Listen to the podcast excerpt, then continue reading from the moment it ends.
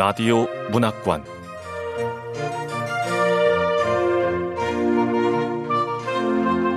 한국 단편 문학 특선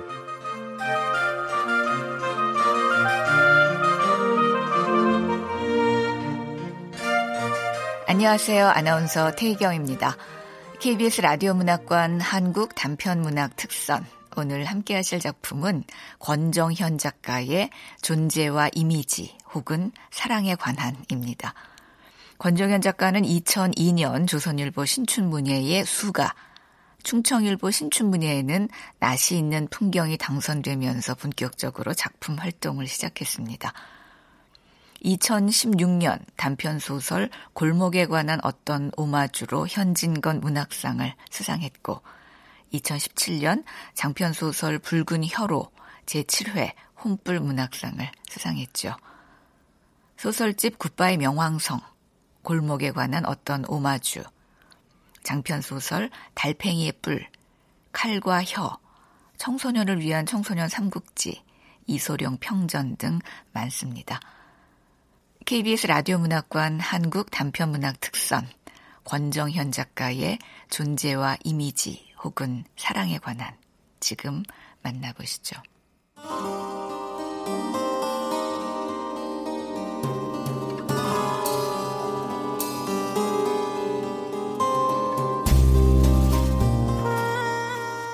존재와 이미지 혹은 사랑에 관한 권정현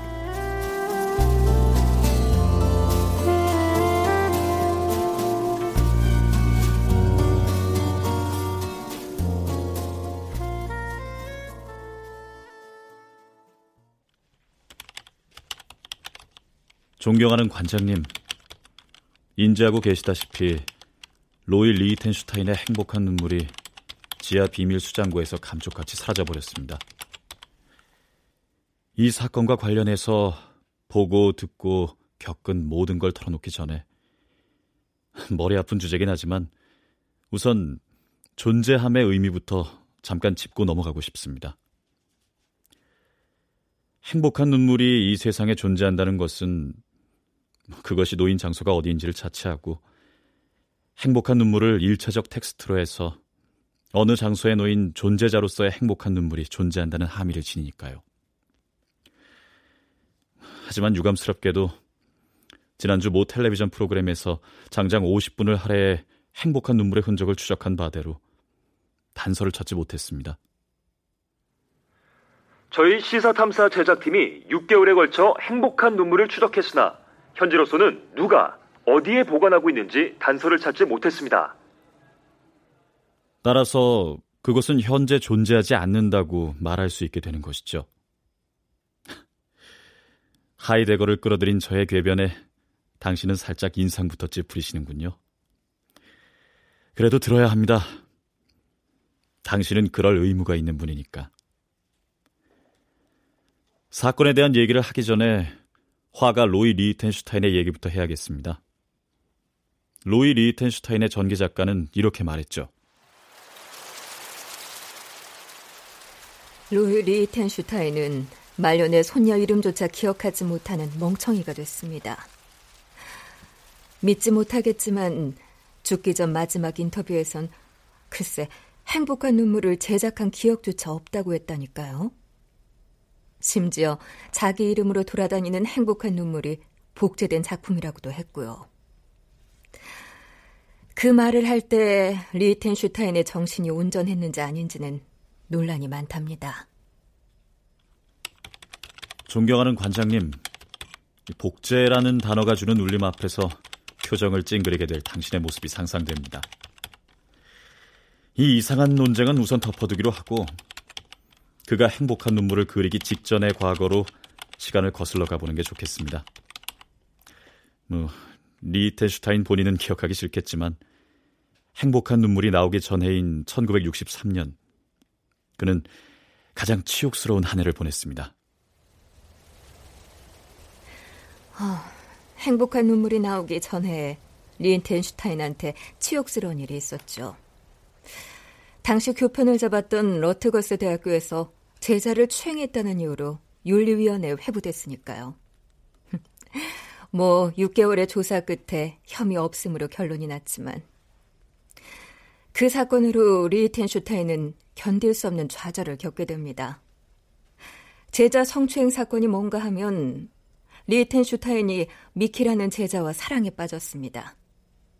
근데 미키가 대학 3학년이 됐을 때 미키한테 젊은 남자친구가 생긴 거죠. 43살의 리텐슈타인은 사랑하는 여자가 젊은 남자친구와 교정을 다니는 모습을 지켜봤을 겁니다. 그는 미키의 마음을 돌리기 위해 가진 노력을 하죠. 그러자 미키의 남자친구가 학내 윤리위원회에 리텐슈타인을 제소해버린 겁니다. 다행히 미키가 나서서 적극적으로 해명을 한 덕에 리텐슈타인은 오해라면서 학교 당국에 해명을 합니다만 그때 리텐슈타인의 심정은 어땠을까요? 어쨌든 그 직후 행복한 눈물이 탄생합니다. 혹시 행복한 눈물을 눈여겨 본 적이 있나요? 그 그림에는 리텐슈타인의 전형적인 특징들이 죄다 들어가 있답니다.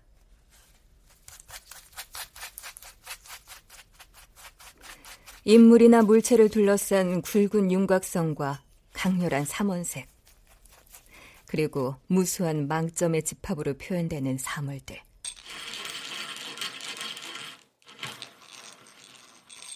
리텐슈타인은 이런 망점을 붓이 아닌 구멍 뚫린 판을 사용해서 만들어냈는데 오히려 이런 기계적인 작업들이 훗날 비평가들을 자극하는 결과로 이어지게 되죠. 행복한 눈물은 텔레비전에 비친 광고 프레임의 무수한 망정들처럼 매스미디어에 의해 지배되는 현대의 풍경을 풍자하고 있죠. 일상과 예술의 경계를 허문 진정한 팝 아티스트입니다. 한데 여기서 한 가지 질문이 생깁니다. 행복과 눈물이라는 상반된 단어의 조합을 통해서 리텐슈타인은 무슨 얘기를 하고 싶었던 걸까요? 리텐슈타인과 미키의 구구절절한 연애담과 행복한 눈물에 대한 사전적 설명은 이쯤에서 줄일까 합니다. 중요한 건 그날의 리텐슈타인이겠죠.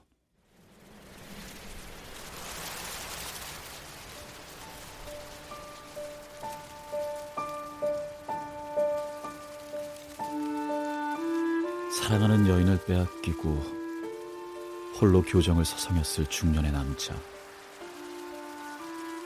사랑하는 연인을 마음에서 내려놓고 그녀의 행복을 빌어줘야 하지만 마냥 그럴 수만은 없었던 그날의 리텐슈타인.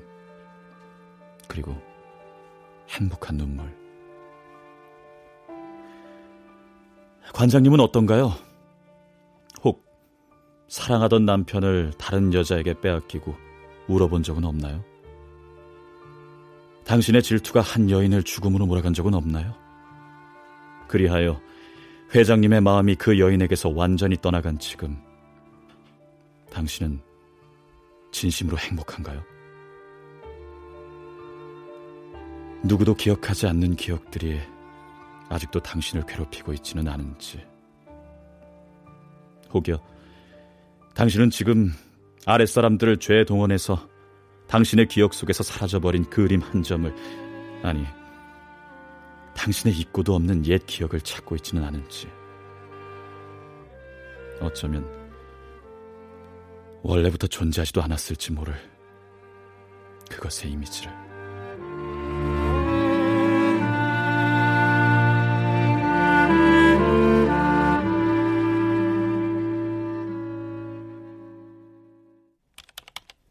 그래요. 나는 당신이 운영하는 미술관 모나드의 지하 비밀 수장고 관리자였습니다. 내가 그 직책에 오르기까지 당신이 얼마나 나를 신임했는지 그 생각을 하면 지금도 가슴이 미어집니다. 이 팀장 어머니와 난 고향 친구 그 이상이에요. 가족 같은 사이죠. 미술관 일이라는 게 보여주는 일이지만 보여서는 안 되는 일들도 많습니다. 내 말 알아듣죠? 이 팀장이 그런 일을 맡아줬음에요. 믿고 일을 맡긴 그 아들로 인해 친구와의 오랜 우정에도 금이 가게 생겼군요. 뭐 미친 소리로 들리겠지만 이 모든 일의 시작이 한 여인 때문이었다고.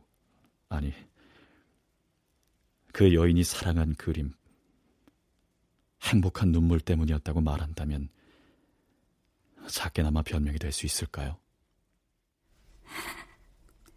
딱 한 번만, 한 번만이라도 좋으니까 나를 19호실에 들여보내주세요. 네. 나의 미나. 당신과 회장님이 쌓아 올린 시간의 감옥에 갇혀 서서히 말라 죽어간 그 여자를 처음 본 건 5년 전 어느 봄이었습니다.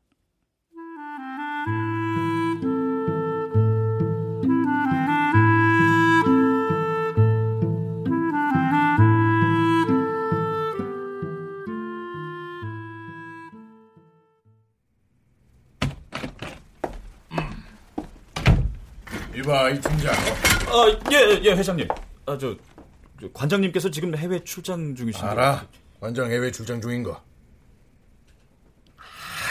눈치 아니, 회장은 언제나 사모님이 출장 중일 때 여자들하고 미술관에 들르잖아. 아, 근데 관람실로 바로 가지 않고 왜 나를 찾았지? 지하 주차장에 가면 내 승용차에 젊은 여자가 타고 있을 거야. 미나라고. 그 여자 비상 계단으로 19호실 안내해 줘. 회장님이 이런 걸 주문한 건 처음이야. 19호실에 회장님과 관장님 그리고 나 외에 출입하는 최초의 외부인은 대체 누구지?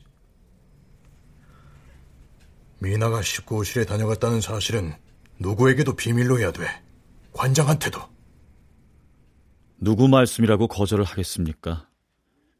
지하 주차장으로 달려가니 처음 보는 여자가 자동차 뒷좌석에 인형처럼 앉아 있더군요. 수행원도 비서도 보이지 않았습니다.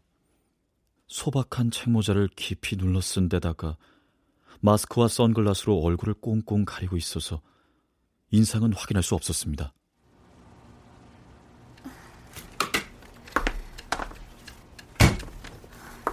아, 절 따라오시면 됩니다.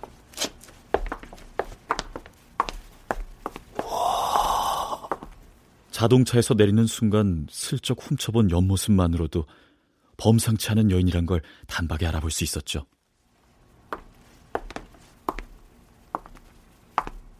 거의 완벽하다 싶은 몸매에 선글라스를 통해 살짝 비춰진 정지한 듯한 큰 눈동자가 이상한 우울을 달고 아주 잠깐 내 얼굴에 머물다 간 것이 마음에 살짝 걸리긴 했지만 말입니다. 이쪽입니다. 네.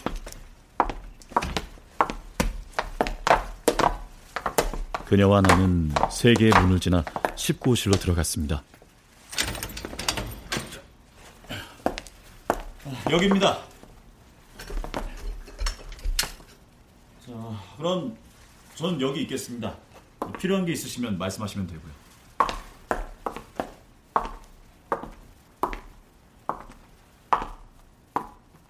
200평가량 되는 그 방은 언제나 그렇듯 적막했습니다. 수백 년을 땅 속에서 견뎠을 자기들과 고대 왕들이 쓰던 금제 장신구들, 일본에만 단 한 점 존재하는 것으로 알려진 고려의 수월관음도 같은 그림들. 여자는 독을 지닌 살모사가 인간의 가장 예쁜 지점을 향해 기어가듯 조용히 벽에 걸리거나 선반에 올려놓은 그림들 속으로 발을 딛더군요. 저는 입구에 그림자처럼 서서 조용히 여자의 뒷모습을 쫓기 시작했습니다.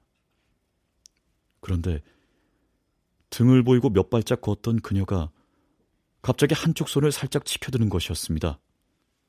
그러곤 생기라곤 전혀 느껴지지 않는 목소리로 부탁을 해왔죠. 저기 죄송하지만 조명 좀 줄여주시겠어요? 아, 예. 저는 즉시 조명을 반으로 줄여주었습니다. 여자는 고맙다는 인사로 모자챙을 살짝 들어 보이고는 하이힐을 또각이며 반대편 구석으로 돌아가더군요. 저는 출입구 앞 데스크에 앉아 CCTV에 비치는 여자의 뒤태를 숨죽여 살피고 있었고요.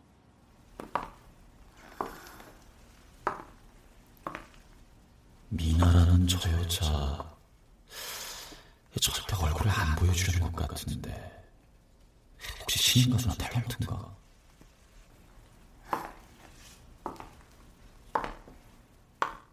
19호실은 존재하기도 하고 하지 않기도 하는 그런 곳입니다. 설계 단계부터 방의 존재는 철저하게 가려졌습니다. 그곳에는 세상에 존재한다고 알려진 그러나 확인되지 않은 100여 점 이상의 그림과 200여 개의 골동품들이 숨겨져 있죠. 그림의 대부분은 관장님과 회장님이 비공개 루트를 통해 경매에서 사들인 진품들입니다. 적게는 1, 2억짜리 그림으로부터 많게는 수백억을 호가하는 물건들이죠. 관장님과 회장님이 그림을 선호하는 이유? 아무 뻔한 거 아니야? 수백억의 낙찰을 받아도 한두 단계만 거치면 철저하게 임명이 보장되잖아. 게다가 세금도 합법적으로 탈세 내진 절세가 가능하니까. 자, 그럼 나가시는 길 안내해 드리겠습니다.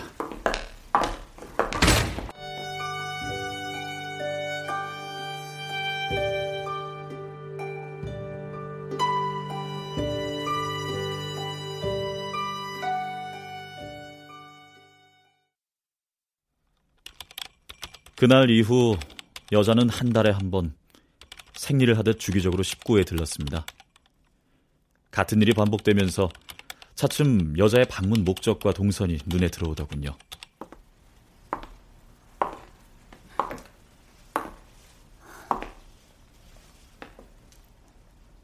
한 번 방문할 때마다 20분씩 있다가 고 언제부터인지 모르겠지만 행복한 눈물 앞에서 대부분 머물러. 응, 봐. 오늘도 행복한 눈물 앞에 있잖아. CCTV에 비친 여자는 거의 정물처럼 행복한 눈물 앞에 굳어 있곤 했는데 그럴 때면 그녀가 마치 거울을 들여다보는 것처럼 마스크와 선글라스에 가려진 그녀의 진짜 얼굴이 행복한 눈물에 비춰진 건 아닌지 하는 착각에 빠지곤 했습니다. 여자는 매번 자신의 얼굴을 바라보기 위해 들렀던 것은 아닐까요? 그런 날들이 자그마치 1년하고도 6개월이나 계속됐지만 여전히 저는 여자에 대해 아는 것이 없었습니다. 한 가지 유일한 변화라면 회장님을 두고 여자 혼자 찾아오는 날이 점차 늘어났다는 점입니다. 이 팀장, 미나가 오늘도 그림을 감상하고 싶어 하네. 자네가 잘 안내해줘. 회장님께 연락 받았습니다. 이쪽으로 오시죠. 네.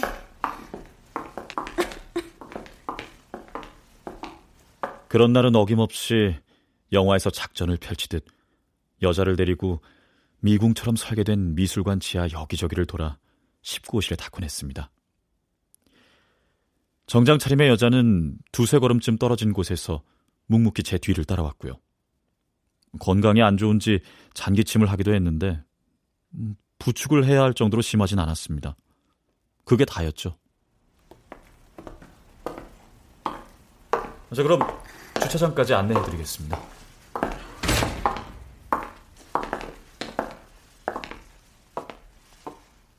(20분쯤) 흐르면 재촉하기 전에 여자는 알아서 그림으로부터 떨어져 나왔고 주차장까지 배웅을 하면 고맙다는 인사를 까딱 해 보이곤 자신의 분홍색 외제차에 올라 주차장을 빠져나갔습니다.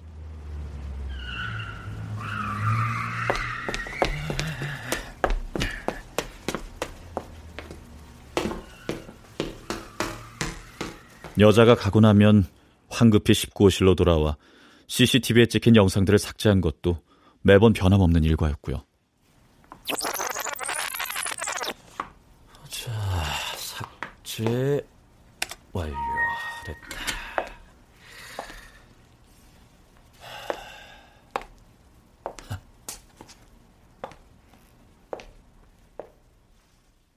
여자의 왕래와 더불어 가장 크게 변한 곳은 19호실입니다. 여자가 찾기 전까지 그곳은 늘 존재를 부정해야 하는 음침하고 비밀스러운 장소에 지나지 않았습니다. 밖으로 꺼내진다면 한 점 한 점 신문의 헤드라인을 장식하고도 남을 위대한 예술품들이 묵묵히 시간을 견디고 있었으니까요. 예술품은 사람의 눈길이 닿을 때 비로소 그 가치를 바라지 않습니까?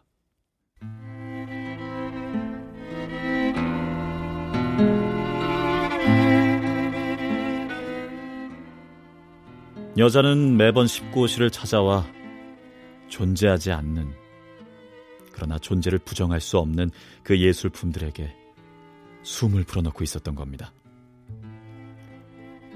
많은 시간 여자의 발길이 행복한 눈물 앞에 멈춰 있긴 했지만 그녀의 방문만으로도 19호실의 그림과 골동품들은 제 존재의 가치와 긴 시간 침묵과 싸워야 하는 이유를 알아버린 셈이죠.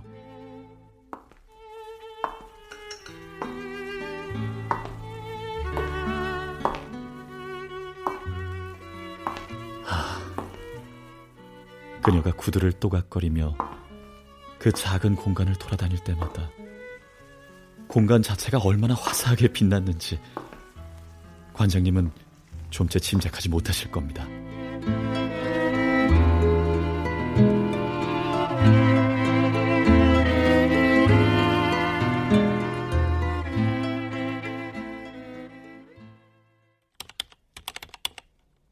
관장님, 혹시 관장님께서는 행복한 눈물을 잠시라도 가까이서 응시해 본 적이 있나요?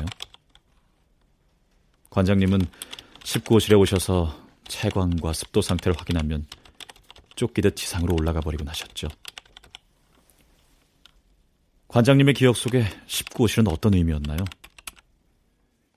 세상 밖에 있을 때 온갖 찬사를 듣던 그림들도 이곳에 오면 오직 숫자와 기호로만 존재하죠.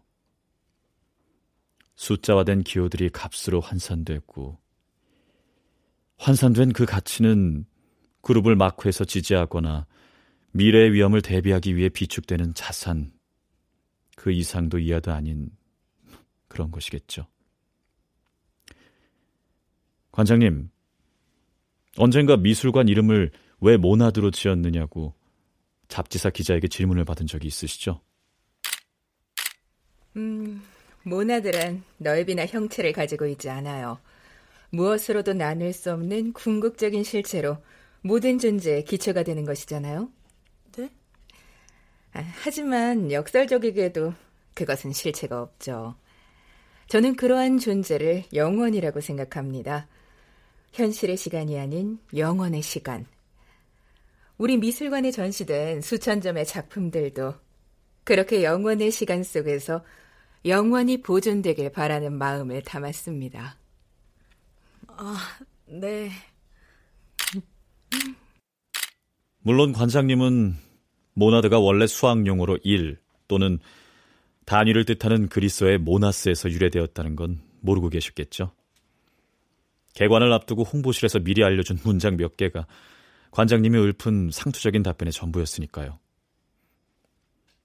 세상을 창조한 조물주로부터 인간과 동물, 식물을 포괄하는 세상의 모든 물질이 그러나 이 모나드 속에 체계를 갖춘 채 숨겨져 있다는 개념을 관장님은 혹 이해하시겠어요?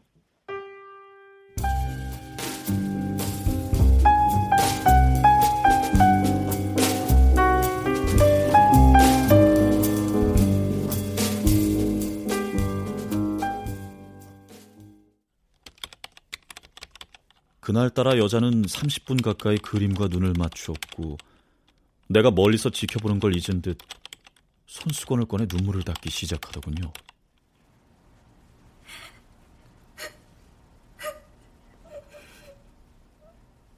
아, 지금 우는 거야? 당신은 상상이 가십니까? 눈물을 흘리는 그림 속 여인과 그 그림을 바라보던 여자가 침묵 속에서 마침내 소리 죽여 눈물을 흘리던 그날의 장면이 여자가 눈물을 보인 건 그날이 처음이었기에 여자를 보내고 난 뒤 나는 그림 앞으로 다가갔습니다.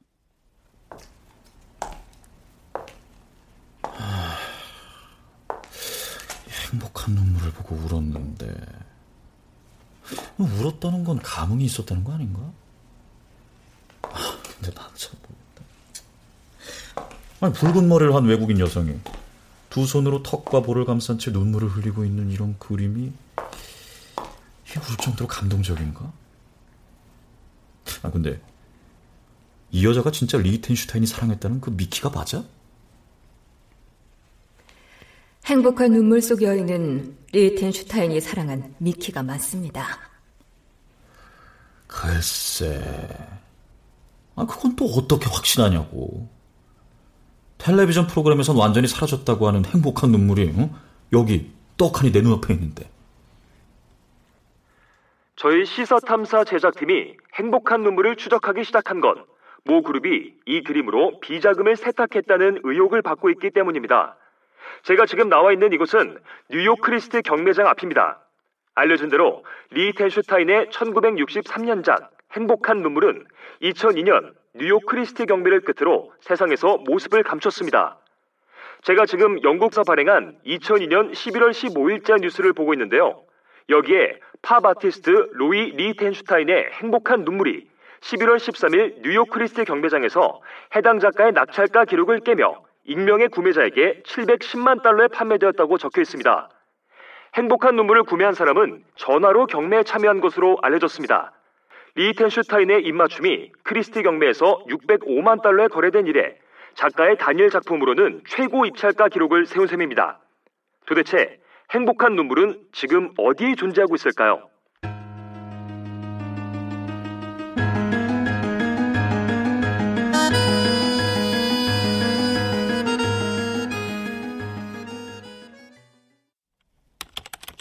이제 조금 더 핵심에 근접한 이야기를 해야 할 때로군요.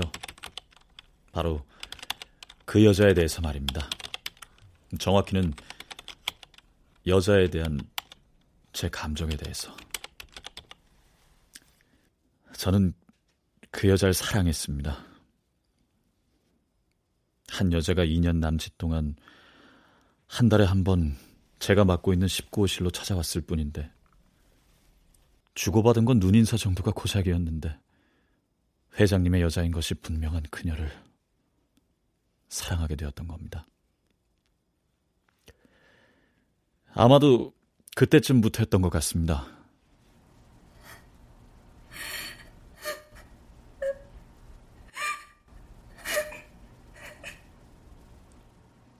검은 선글라스 밑으로 흘러내리는 눈물을 그녀가 조용히 훔치던 그 순간, 바로 그 순간부터라고 말입니다. 그 무렵쯤에 회장님은 단 한 번도 여자와 동행하지 않았습니다. 그러니까 매번 여자 혼자 19호실로 찾아오곤 했던 것이죠. 아, 자, 오늘은 날씨가 좀 춥죠? 네. 자, 밖에 비가 오더라고요. 운전 조심하세요. 네, 고맙습니다.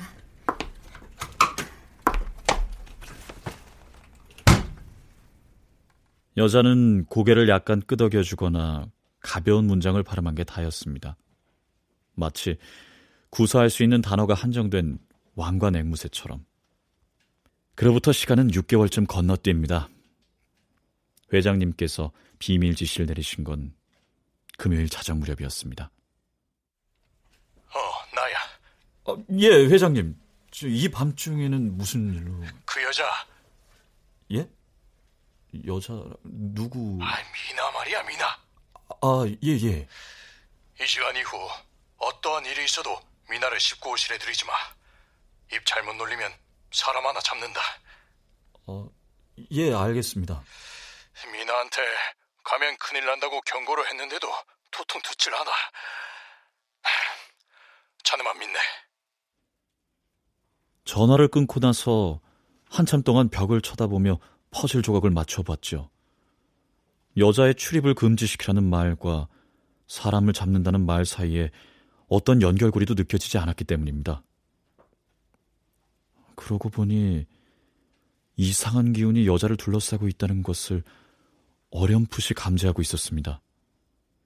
여자와 거리를 좁히게 되면서 그녀를 마음에 담기 시작하면서 제 마음 속에 불필요한 호기심과 걱정이 불안이 집요하고도 이상한 본능과 관음적이기까지 한 탐구심이 싹트기 시작한 겁니다. 한 가지 명백한 사실은 회장님께서 전화를 끊기 전 섬뜩한 경고를 남겼다는 겁니다. 잘 들어. 어떤 식으로든 실수가 있을 경우에는 미나가 다칠 수 있어.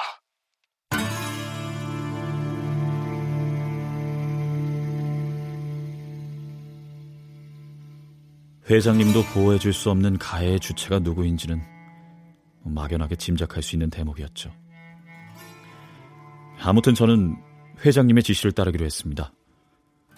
관장님께 그동안 벌어진 일들을 죄다 보고하고 용서를 구하는 방법을 생각해 보기도 했지만 이미 때가 늦은 뒤였습니다.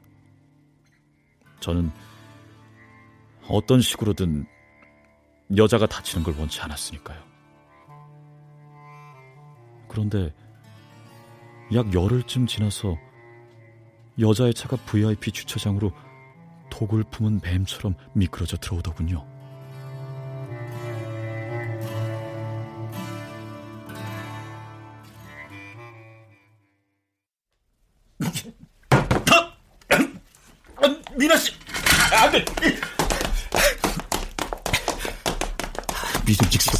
하기 위해서 수단과 방법을 가르치 말고 미나 씨, 아니, 아니, 미나 씨 흔적을 주차장에서 빼내야 하는데. 오늘은 관장님도 일찍 출출했단 말이야. 마주치려다가 아, 절대 안 돼.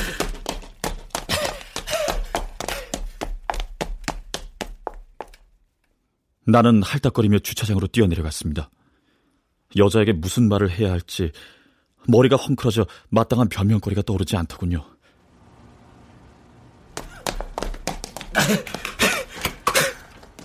아, 저기, 저기, 저, 저, 잠깐만요, 잠깐만요.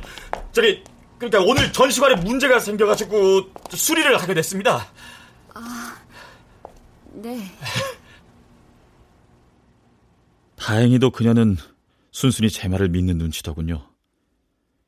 그러나 회장님의 무시무시한 경고만으로 쉽게 해결될 일은 아니었습니다. 다음 주에도 그 다음 주에도 아침마다 여자의 차가 주차장으로 미끄러져 내려오는 장면을 목격함으로써 노이로제에 걸릴 지경이었으니까요. 하지만 그게 다였습니다.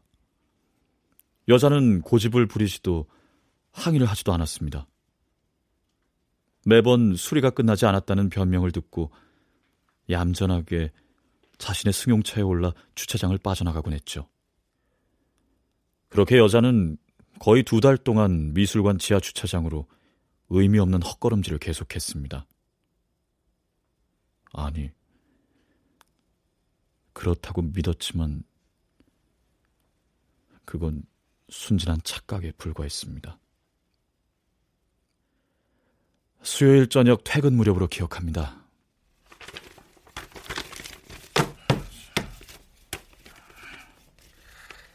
아, 다 됐네. 어?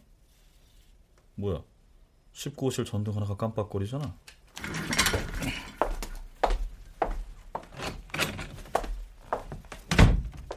19호실에 전등 하나가 깜빡거리는 걸 CCTV로 확인하고 비상계단으로 내려갈 때였습니다. 저, 거, 거기 누구예요? 아, 아 저, 미, 미나 씨? 아주 잠깐 컴퓨터를 켜놓고 뉴스 사이트 기사 하나를 기웃거리는 동안 그녀가 비상계단으로 침입해서 19호실로 가는 출입구를 찾아 헤매고 있었던 거죠. 이내 정신을 차린 저는 카메라가 비치지 않는 구석으로 여자를 몰아세웠습니다. 아이, 당신 미쳤어요? 회장님이 경고했다면서요! 또다시 19호실에 들어가면 미나 씨 다칠 수도 있다고. 그게 무슨 뜻인지 잘 알잖아요. 미나 씨 목숨이 위험하다고요.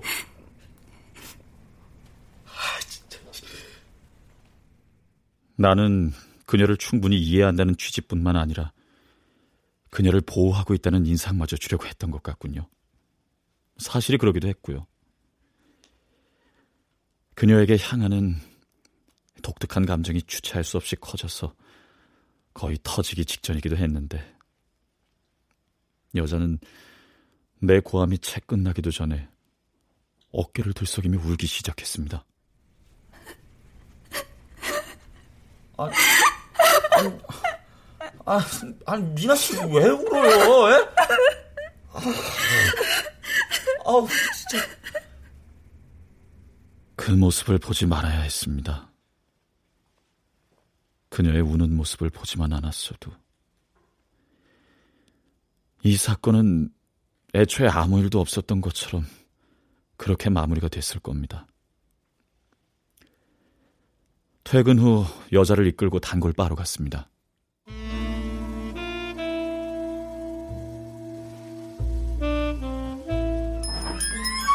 안녕하세요. 마스크와 선글라스로 인해 불편한 시선을 받기도 했지만 그런 것에 신경 쓸 여력이 남아있지 않았습니다. 그 순간, 그러니까 바의 문을 열고 들어가던 순간 비로소 여자의 감춰진 비밀들을 알 수 있을지도 모른다는 희열과 회장님의 준엄한 경고가 겹쳐서 저는 거의 제정신이 아니었습니다.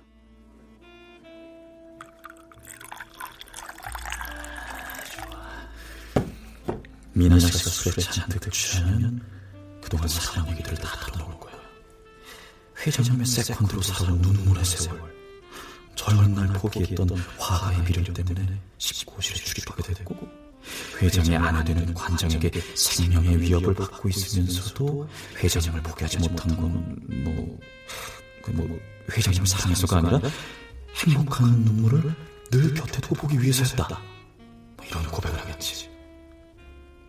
그리고 잔뜩 술을 마신 후에는 호텔로 들어가 위로의 정사를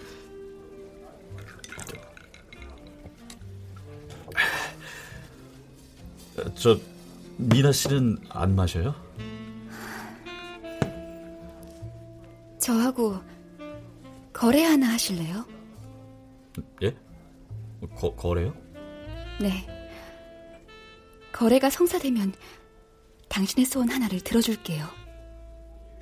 아니, 저, 도대체 무슨 거래를 하자는 건지. 딱 한 번만, 한 번만이라도 좋으니까 나를 19호실에 들여보내주세요. 아, 네? 아, 아, 아, 아, 저, 그, 그거는 절대로 안 된다고. 난 19호실에 들어가서 그 어떤 흔적도 남기지 않을 테니까 우리 두 사람 외에는 아무도 모를 테고 그럼 나한테 내려진 어떤 경고, 어, 경고를 행동으로 옮길 사람들도 그 사실을 알 리가 없잖아요. 그니까 나한테 가해질 어떤 위험도 생기지 않을 거예요. 그 대신 당신이 원하는 걸 들어줄게요.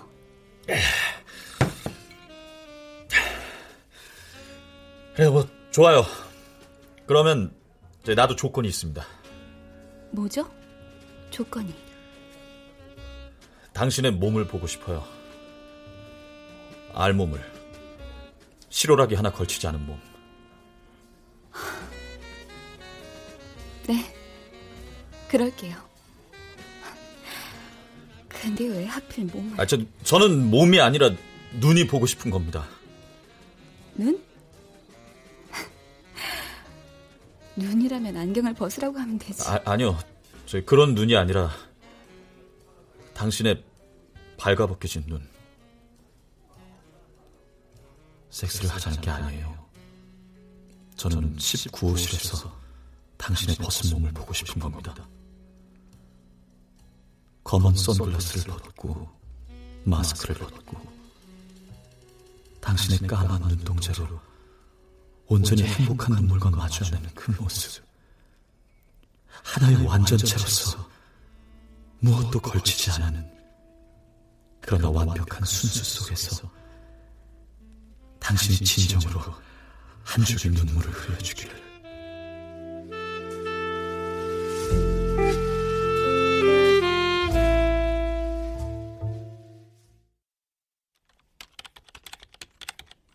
약속한 이틀 뒤 야근 핑계를 대고 사무실의 직원들이 퇴근하는 걸 지켜본 뒤 컴퓨터가 같은 화면을 녹화하도록 설정한 뒤 비상계단으로 그녀를 이끌고 내려간 뒤 나는 그녀를 19호실로 이끌었습니다.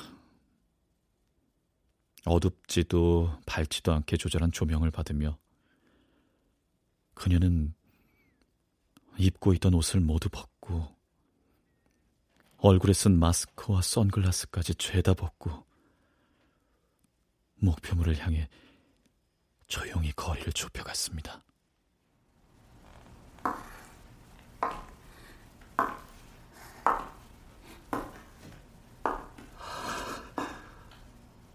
완벽해. 잉크와 물감의 교묘한 합작이 아닌 피와 살로 이루어진 생생한 한 점의 작품이.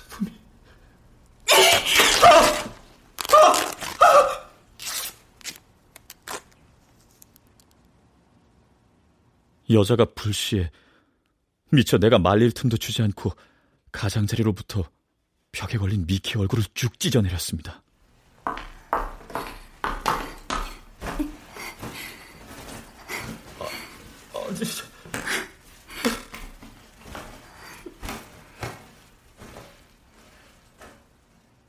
그리고는 얼이 빠져 있는 내 앞으로 천천히 다가와 내 눈을 똑바로 쳐다보며 옷을 하나씩 걸치고는 익숙해진 통로로 아주 잠깐 미안함과 우울함이 담긴 그런 눈으로 나를 쳐다본 뒤 유유히 지상으로 사라져버렸습니다.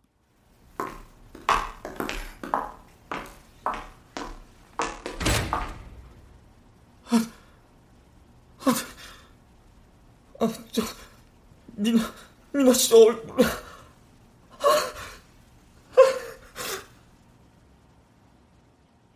그 짧은 찰나에 나는 보았던 겁니다. 결코 볼 필요가 없는 그녀의 얼굴을. 마스크로 가린 모호한 추측을 단박에 걷어내며 내 눈앞으로 바싹 다가들던 썩어가는 냄새를.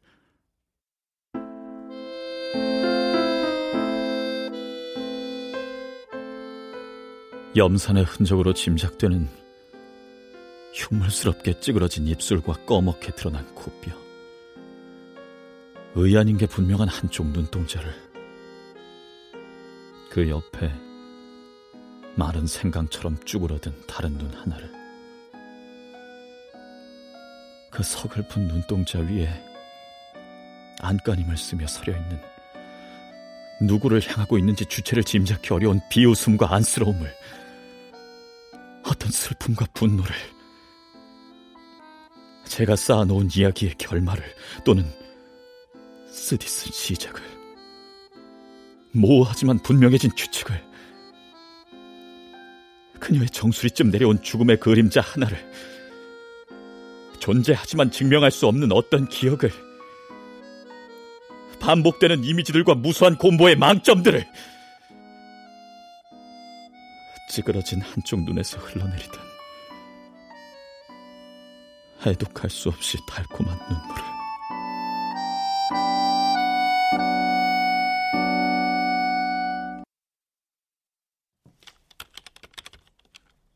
존경하는 관장님, 사라진 그림 한 점에 대한 구구절절한 이 변명이 48시간째 출근도 하지 않을 뿐더러 전화조차 받지 않는 한 직원의 해명 자료로는 매우 뻔뻔스러운 것이겠죠. 하지만 관장님과 저 사이엔 아직 하나의 이야기가 더 남아 있습니다. 화재의 소식입니다. A 오피스텔에 화재가 발생해 20대 여성이 사망했습니다. 소방 당국에선 가스 밸브가 열려 있었고 요리 중이던 피해자가 렌즈에 그릇을 올려놓은 채 깜빡 잠이 든 것으로 추정하고 있습니다. 피해자는 얼굴을 식별할 수 없을 정도로 심한 피해를 입었고 CCTV에는 택배 배달을 제외하면 별다른 침입자의 흔적이 찍혀 있지 않은 것으로 알려졌습니다. 관장님도 아시다시피 그 여자 우리의 미나는 죽었습니다. 한쪽 눈의 미나, 코가 무너져 내린 미나, 행복한 눈물 앞에서 자주 서성였던 미나, 화가가 꿈이었을지도 모를 미나. 썩은 내 풍기는 몽골을 세상에서 가장 완벽한 나신을 내게 딱 한 번 보여주었던 미나. 존재하지 않는 19호실의 유일한 관람객이었던 그녀.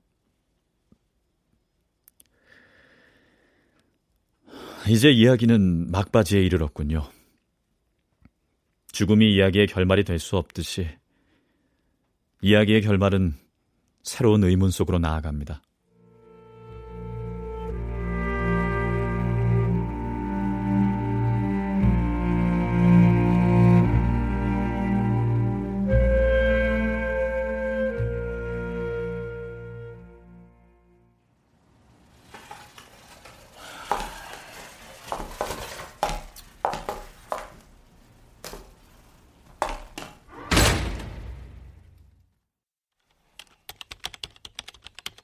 그래요.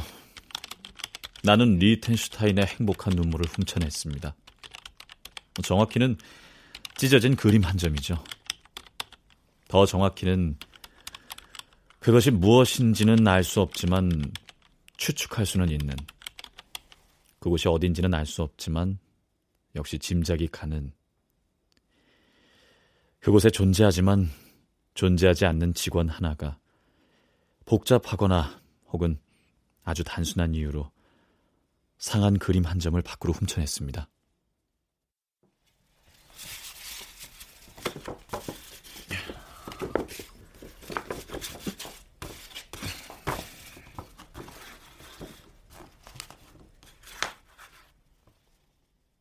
이제는 그런 여자가 존재했는지조차 가물가물해진 지금도 계속해서 누군가의 기억 속에 형체를 조립해 가고 있겠죠. 돋보기로 확대시킨 리텐슈타인의 다른 그림들처럼 본래 소녀도 없고 눈물도 없고 오로지 이름으로만 존재하는 거친 붓터치 무수한 망점들이 모여 만들어낸 모체와 무관한 이미지의 조각들 그 싼 진료의 조합에 값이 매겨지고 가치가 상승하고 욕망이 덧칠되는 장면을 리텐슈타인은 소녀의 눈물을 통해 안타깝게 조롱하고 있었던 것은 아닌지. 뭔가를 부정하는 일은 늘 그렇듯 고통을 필요로 하죠. 그래도 당신들의 눈물은 굳건하겠지만. 존경하는 관장님, 이제 이 짧고도 긴 이야기를 마쳐야 할 때가 됐군요.